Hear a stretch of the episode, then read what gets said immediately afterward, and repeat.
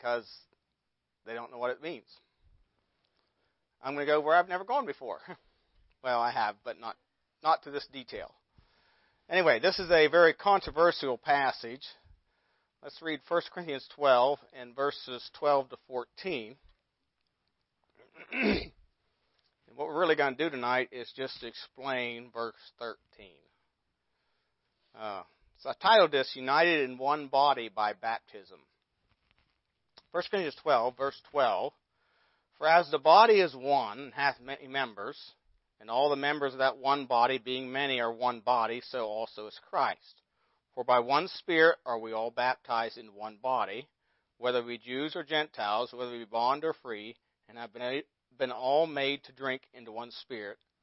For the body is not one member, but many. This, these, verse 13 in particular, is a verse along with Ephesians 4, 4, and 5, of much confusion because of misinterpretation, particularly because of 1 Corinthians 12, verse 13. I'm going to also go to uh, Ephesians 4, verse 4 and 5. If you wrongly interpret 1 Corinthians 12, 13, you have to wrongly interpret Ephesians 4, 4 and 5. Um, where it says, again, Ephesians 4, 4, there is one body and one spirit. You know, that's not the problem. That's that's we all understand that. There's universal agreement about one body. No, not one body, one spirit. Um, there is one body and one spirit, even as you are called in one hope of your calling, one Lord, one faith, one baptism. So, go back to 1 Corinthians 12. As we think about the meaning of this passage, I'm just going to take the words, basically, of the verse and explain them, and then I think you'll come to the logical conclusion what the interpretation of this passage is. So, the first of all, for by one body or one spirit are we all baptized into one body. The word spirit, you know, there's there's some I guess that even believe that this is the this is the spirit of unity and not the Holy Spirit. But again, if you look at context, which you know, we are to interpret Scripture in its context. Um, that's the reason there's the confusion about this passage. But anyway, in context, if you notice in verse 3, it says, Wherefore I give you to understand that no man speaking by the Spirit of God calleth Jesus a curse, that no man can say that Jesus is the Lord, but by the Holy Ghost. Uh, so the Spirit of God leads one to confess Christ. Uh, verse 4, the Spirit of God bestows diversities of gift. Now, there are diversities of gifts, but the same Spirit. Uh, in verse 7, he manifests himself to the overall profit of the church. But the manifestation of the Spirit is given to every man to profit with all, or the whole church. Uh, again, verses 8, 9, 11 uh, talks about the Spirit. For to one is given this, by the Spirit the word of wisdom so we have the word of wisdom by the Spirit, to another the word of knowledge by the same Spirit, to another faith by the same Spirit, to another the gifts of healing by the same Spirit. Then verse 11 says, But all these worketh that one and the self same Spirit, dividing to, to every man severally as he will. So the Spirit of God divides gifts as it pleases Him according to His sovereign will in the church. So the whole context is talking about the Holy Spirit. So he says, by, for by one Spirit are we all baptized in one body, he's talking, of course, about the Holy Spirit. That's, that's something I think we can kind of take for granted, although there is some confusion about that. Uh, but the second thing we, word we want to look at is uh, the word by. For by one Spirit. This is the word that gets many in trouble. And the thought is, by many, is that the word uh, by, properly translated, has the Holy Spirit baptizing us into Christ, literally. And so it can't be water baptism.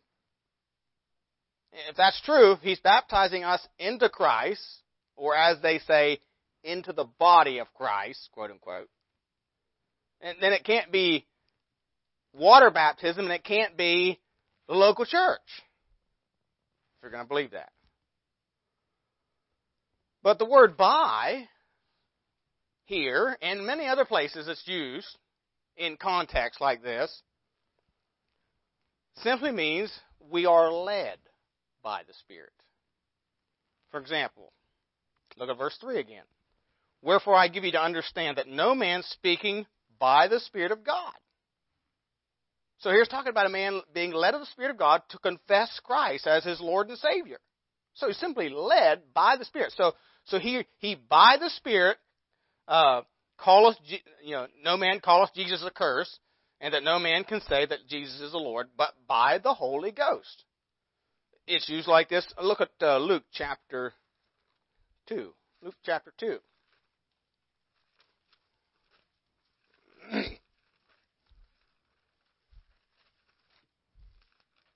Luke chapter 2, verse 27.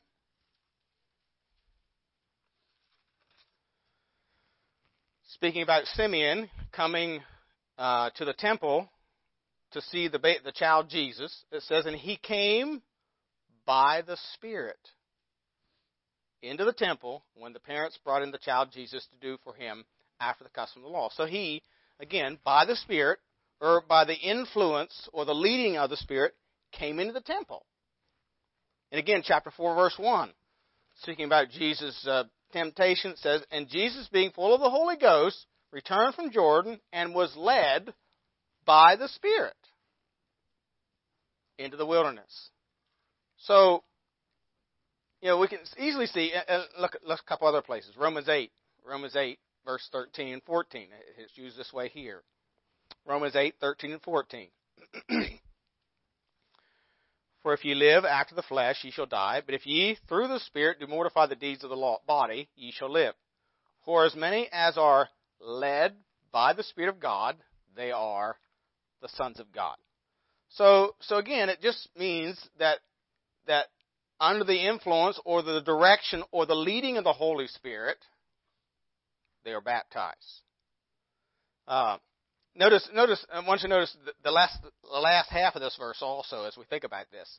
It says, uh, whether we be bond or free, and have been all made to drink into one spirit.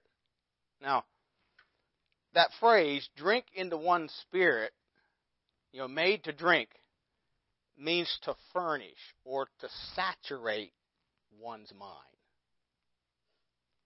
So if a person if if a person has been saved and they've saturated their self, their mind with the Word of God by the Spirit of God,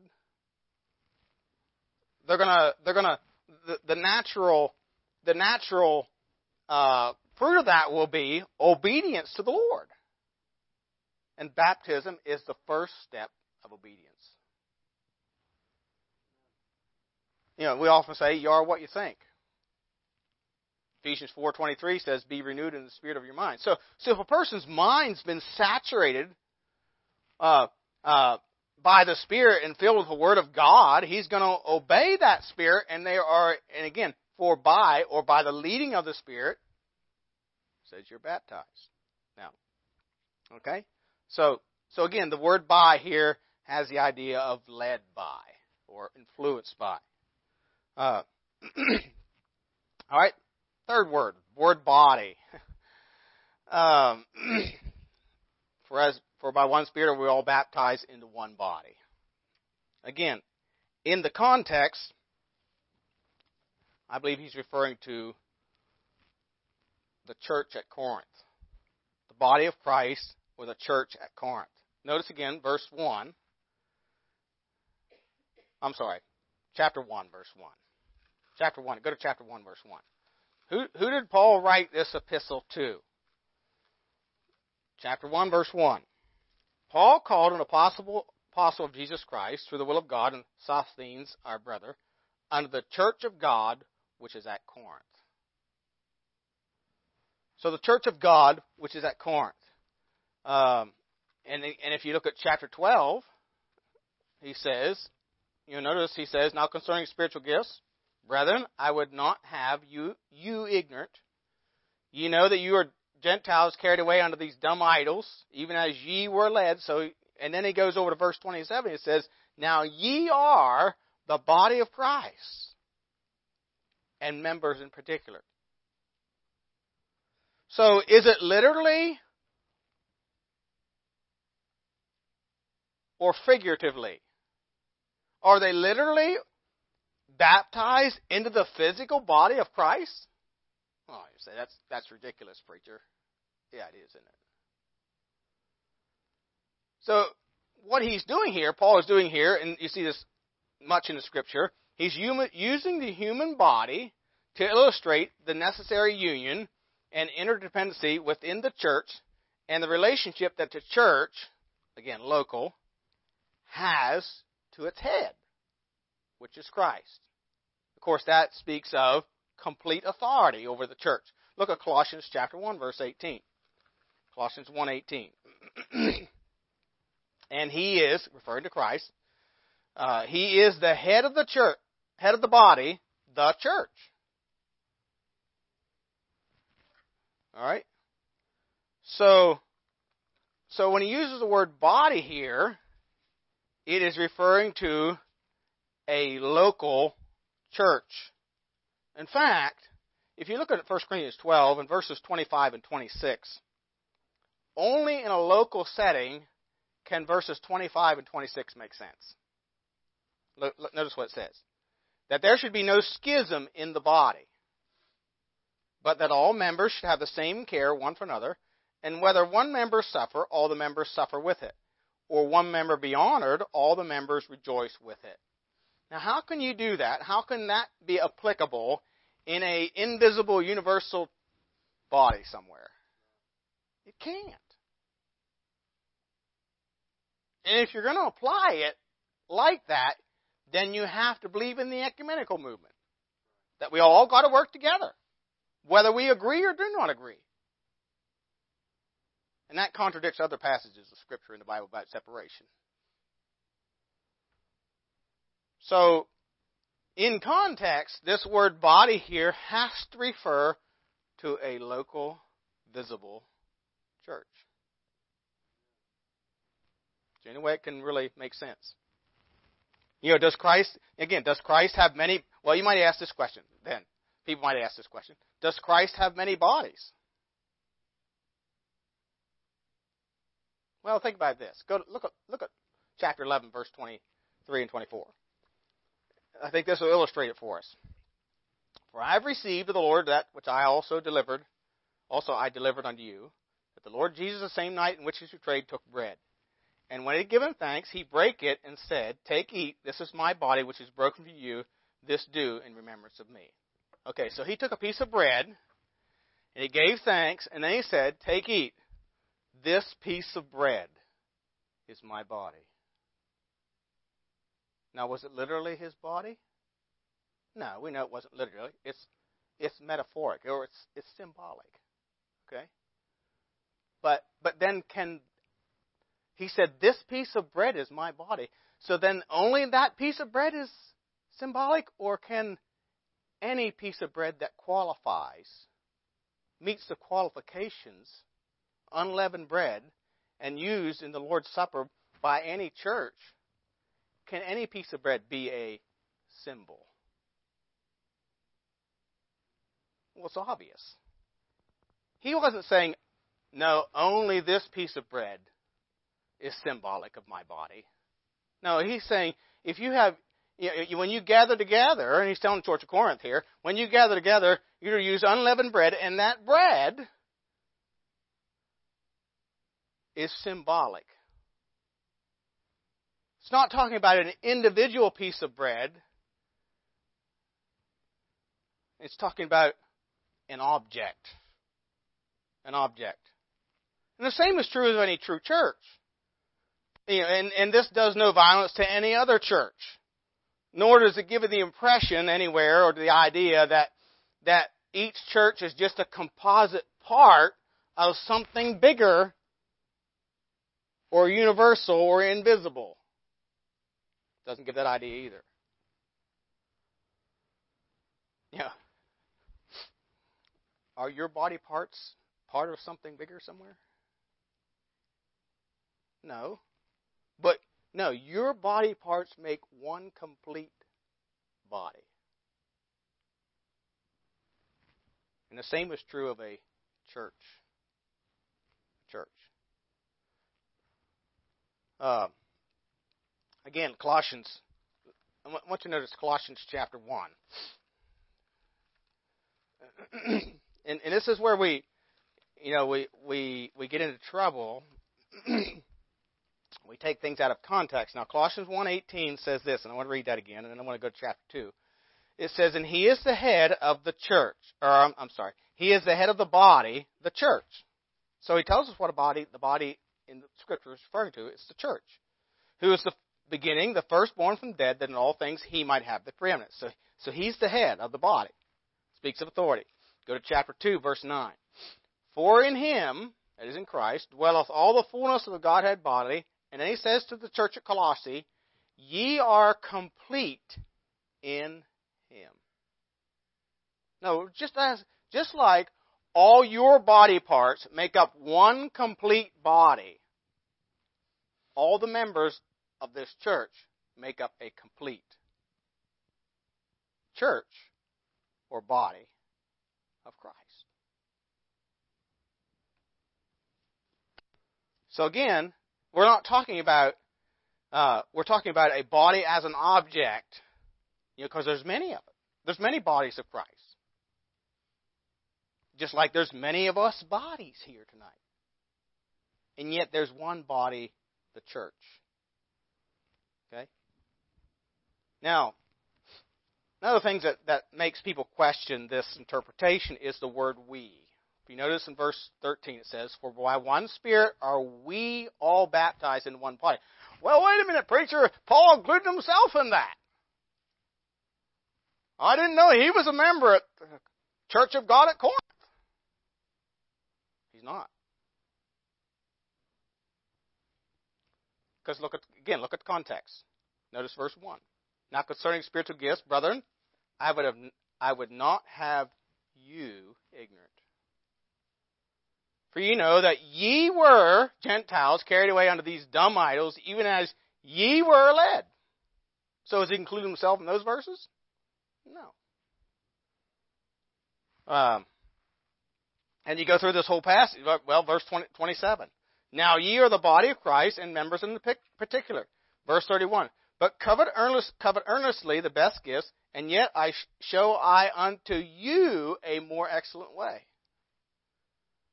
And, and he uses the, you know, he, he does this kind of thing, and, and, and again, there's no grammatical rule that we require to say that Paul used the word we. That means he has to be a part, or saying that he's a part of that body. 1 Thessalonians 5, verse 5. he said this Ye are all the children of light and the children of day. And then he said this We are not of the night. He said, Ye are all the children of light and the children of the day. And then he said, We are not of the night nor of darkness. So in one verse, he uses the word ye, referring to them, and he included himself but you know it doesn't affect the teaching of it anywhere. So so the use of the word we does not imply a universal church teaching. Doesn't imply it any way whatsoever. All right. Then the word baptize. For by one Spirit are we all baptized into one body whether we be Jew or Gentiles, whether we be bond or free, and have been all made to drink into one spirit. The word baptized. Now, the universal church interpretation is that the Holy Spirit places or baptizes, quote unquote, us into the body of Christ. It's a statement, really, of salvation. What it is. In other words, if you haven't been baptized into the body of Christ, you're not saved.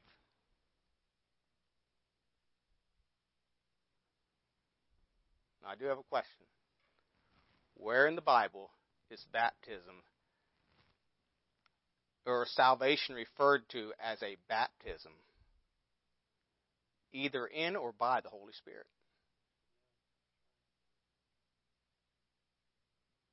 It's not. It's not. The only place they would even say is here. Here.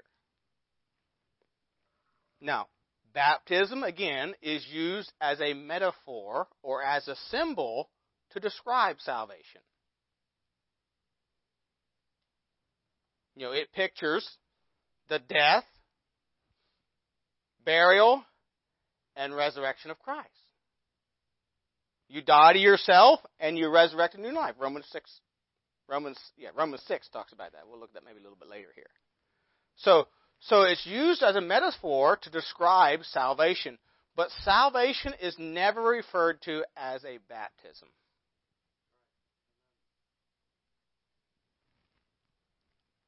So what? And I want to go, go to Luke chapter uh, 3 and also Acts chapter 1. So, you might ask, what's this baptism of the Holy Spirit then? Well, go to Luke chapter 3. and I think this will help clear this up. Luke chapter 3. and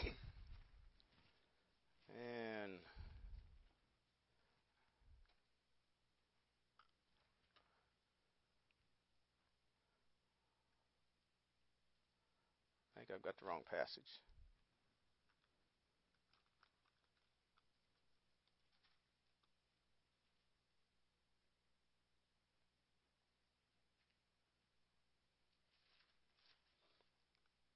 Oh, here it is. John chapter 3, verse 16. I'm sorry, Luke chapter 3, verse 16. John answered, saying unto them, All, I indeed baptize you with water. Now let me stop there and ask a question. What was the condition for John's baptism? Repentance. And believe on the one who is yet to come. So really, it, it was the same as our message today. In fact, John baptized Andrew, Peter, I believe James and John, and they were not rebaptized. Uh, again, John answered, saying unto them all, I indeed baptize you with water, but one mightier than I cometh, the latchet of whose shoes I'm not worthy to unloose. He shall baptize you with the Holy Ghost and with fire. Look at Acts chapter 1, verse 5. Acts chapter 1, verse 5.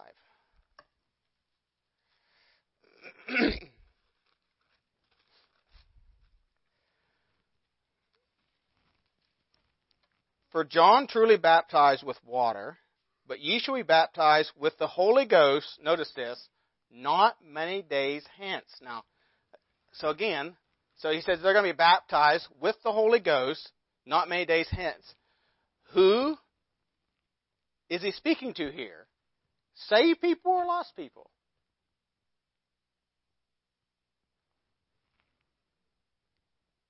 They're saved people.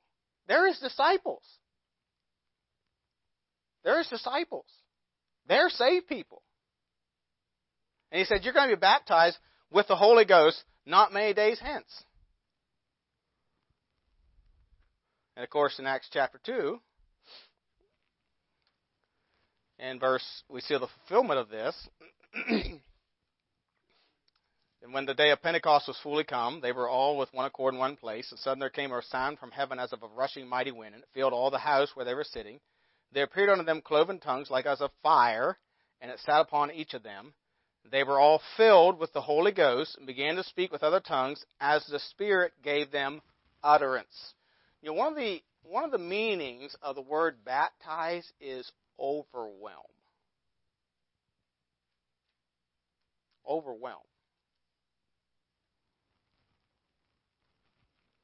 So, you know, here in Acts chapter 1, the disciples are promised the baptism of the Holy Ghost. In Acts chapter 2, they get it.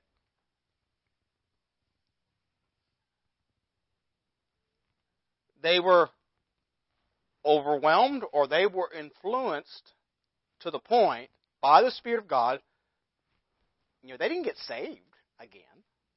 No. They were just so controlled or overwhelmed by the Holy Spirit of God that they could speak in other tongues, other languages. Other understandable languages. You, know, you can very clearly read, can read that passage and it tells you all the different languages or dialects that were spoken that day. And they were all understandable languages. So, so these people that were promised what was referred to there as the baptism of the Holy Spirit were all saved people. They were already saved. But, you know, according to those who would say this is teaching a universal church philosophy, say this baptism is synonymous with salvation. But again, the context of 1 Corinthians 12 is not salvation. It's not salvation. Notice what verse 1 says. Now, concerning spiritual gifts, what's the next word? Brethren. Brethren. So the context is not salvation. Uh, and he, and you know, if you read all through this, the context of, you know, the context or the theme of the whole book of First Corinthians is not is not salvation. It's get over your competing with one another and work together in unity. That's the theme of it. You know, First Corinthians three, he he says you're you're carnal because you're you know everyone's well, you know, we got this group saying I'm following Paul, and one group over here saying I'm following Cephas, and another group over here saying I'm following Apollos, and then you got the real spiritual ones saying I'm following Christ. They're all bickering with one another. They're all exalt each group's exalting themselves over the other one and trying to say they're better than this one and all this, and they're in competition with one another.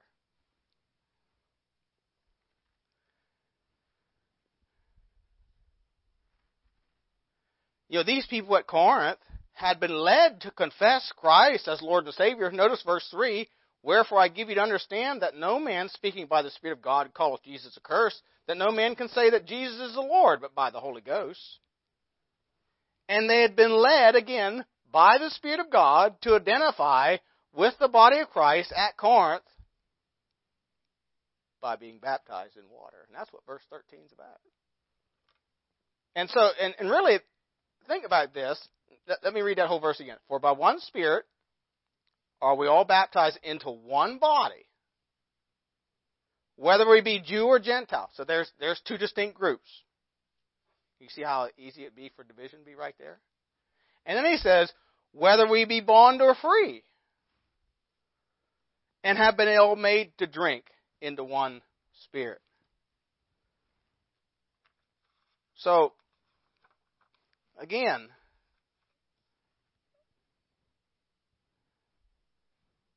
if you go to uh, Ephesians chapter 4, go to Ephesians chapter 4 once again.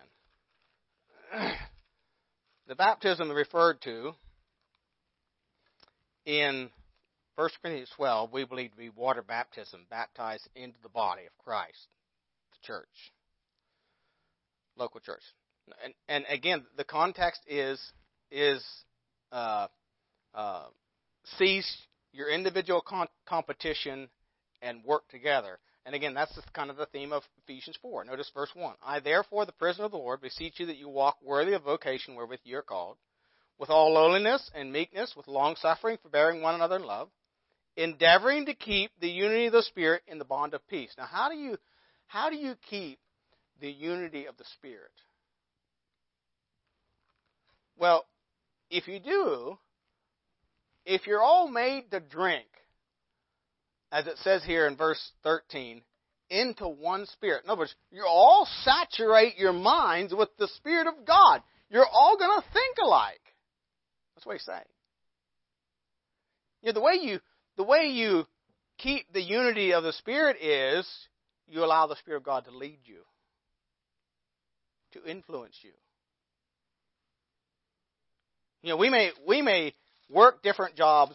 We may have uh, um, uh, we don't all look alike. You know, we're not hot dogs. And, you know, all made out of the same mold. We come from different backgrounds, but we can all agree on the things of God. You know, I've always said, you know, Brother Francis is as, is as different from me as night and day. He's a city boy. No offense. But no thank you. I'm not a city boy.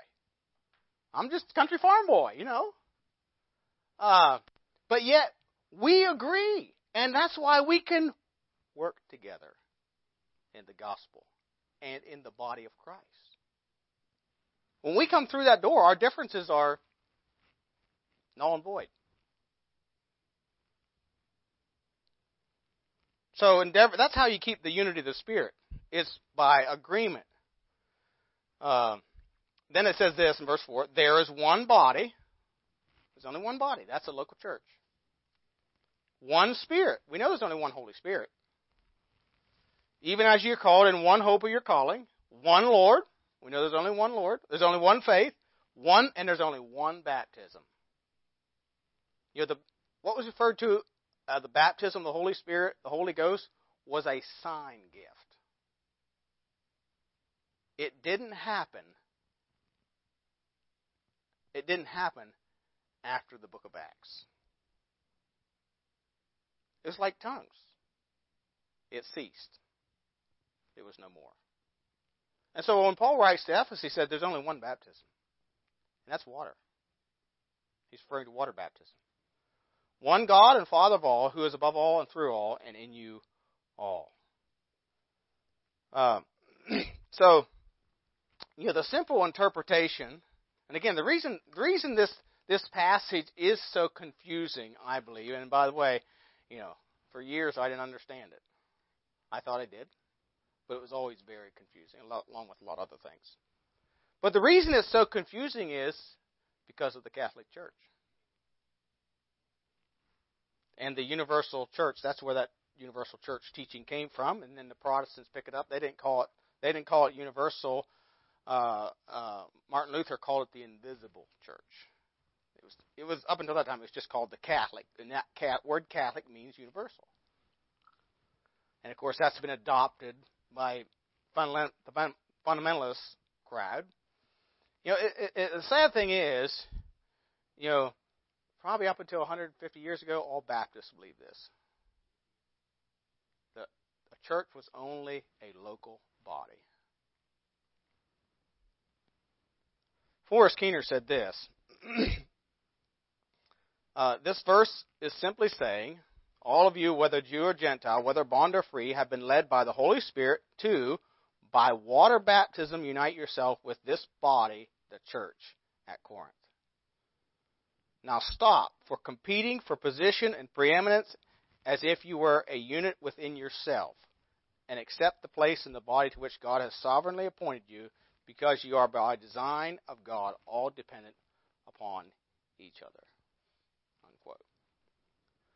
So as you think about it, you know, again, if you if you notice the verses, and he said he said I have a track about this. He said that if you the, if you go to each chapter, almost every chapter, the first verse and the last verse really refer to, all right, you guys need to work together.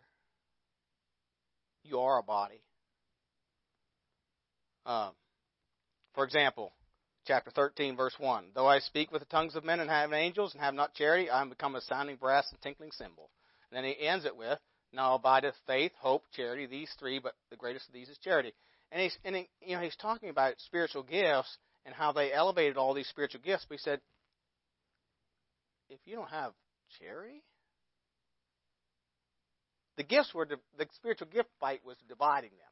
But if you don't have charity, those are the things that are going to remain. Uh, chapter 14, follow after charity, verse 1, desire spiritual gift, but rather that you prophesy. Prophesying would have brought them together. And then verse 40 says, the end of the chapter, let all things be done decently and in order. In other words, they're to be in unity.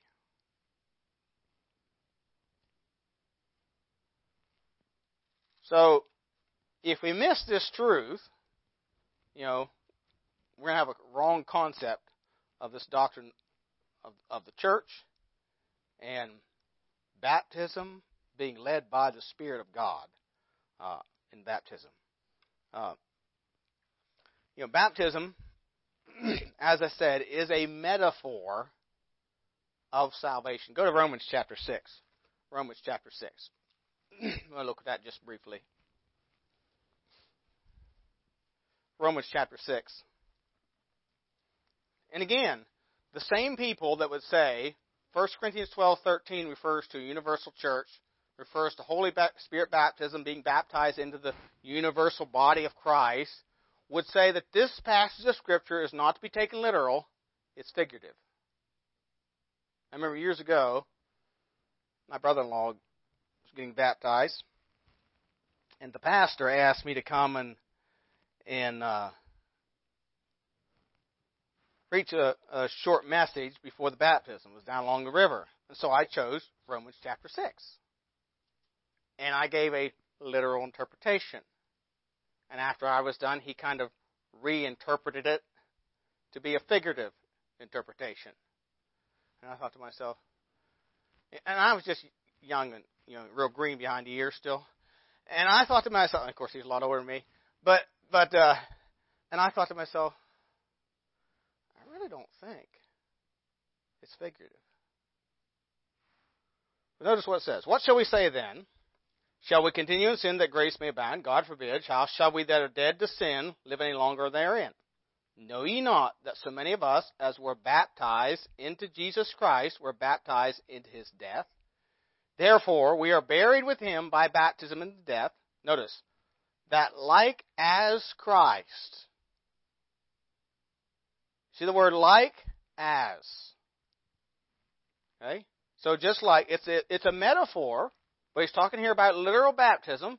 Christ's death, his burial was literal, his resurrection is literal.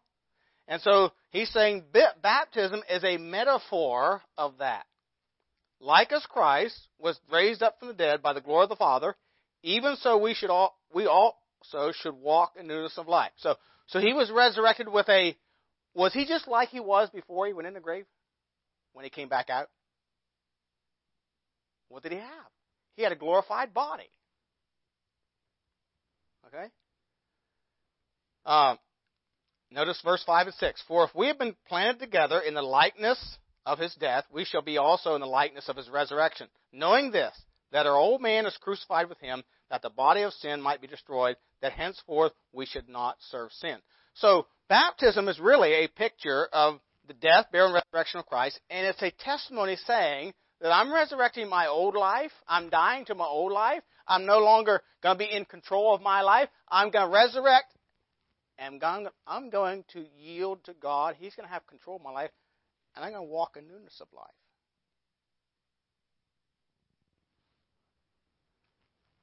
It's a testimony or a metaphor of salvation.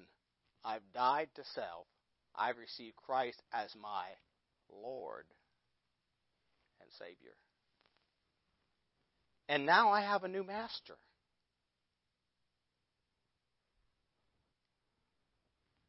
It's not me, it's thee.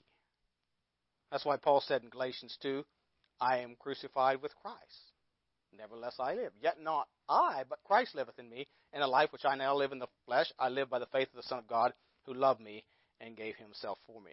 So baptism illustrates death to the old nature. Notice it says that the body of sin might be destroyed.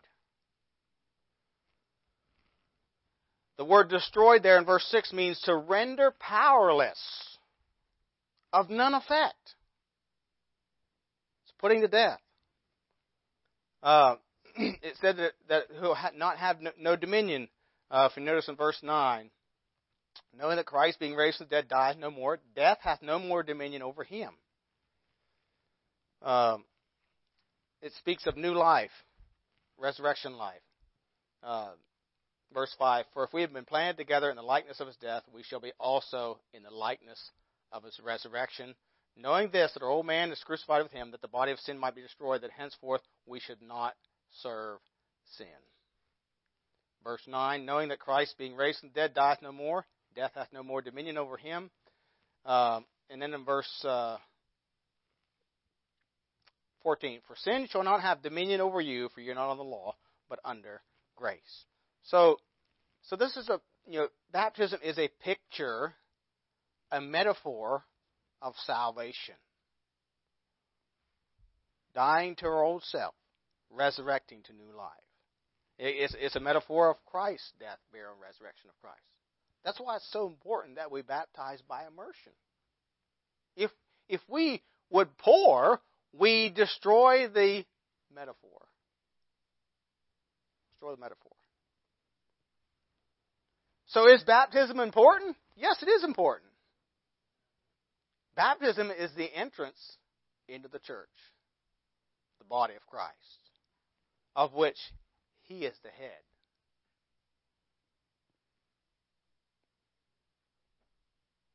You know, I would say that somebody that doesn't want to be baptized doesn't want Christ as their head. Because he's the head of the church. You know, my head controls, has authority, tells the rest of my body what to do. All the all the all the all the from what I understand, you know, all the instruction comes from up here. That's why there ain't much going on. You know, all the instruction comes from up here.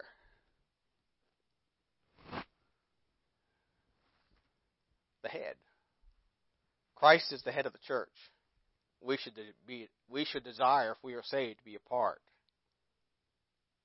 a body part of that body of which he's a head. So baptized by one Spirit into the body. Um, and again, it's water baptism.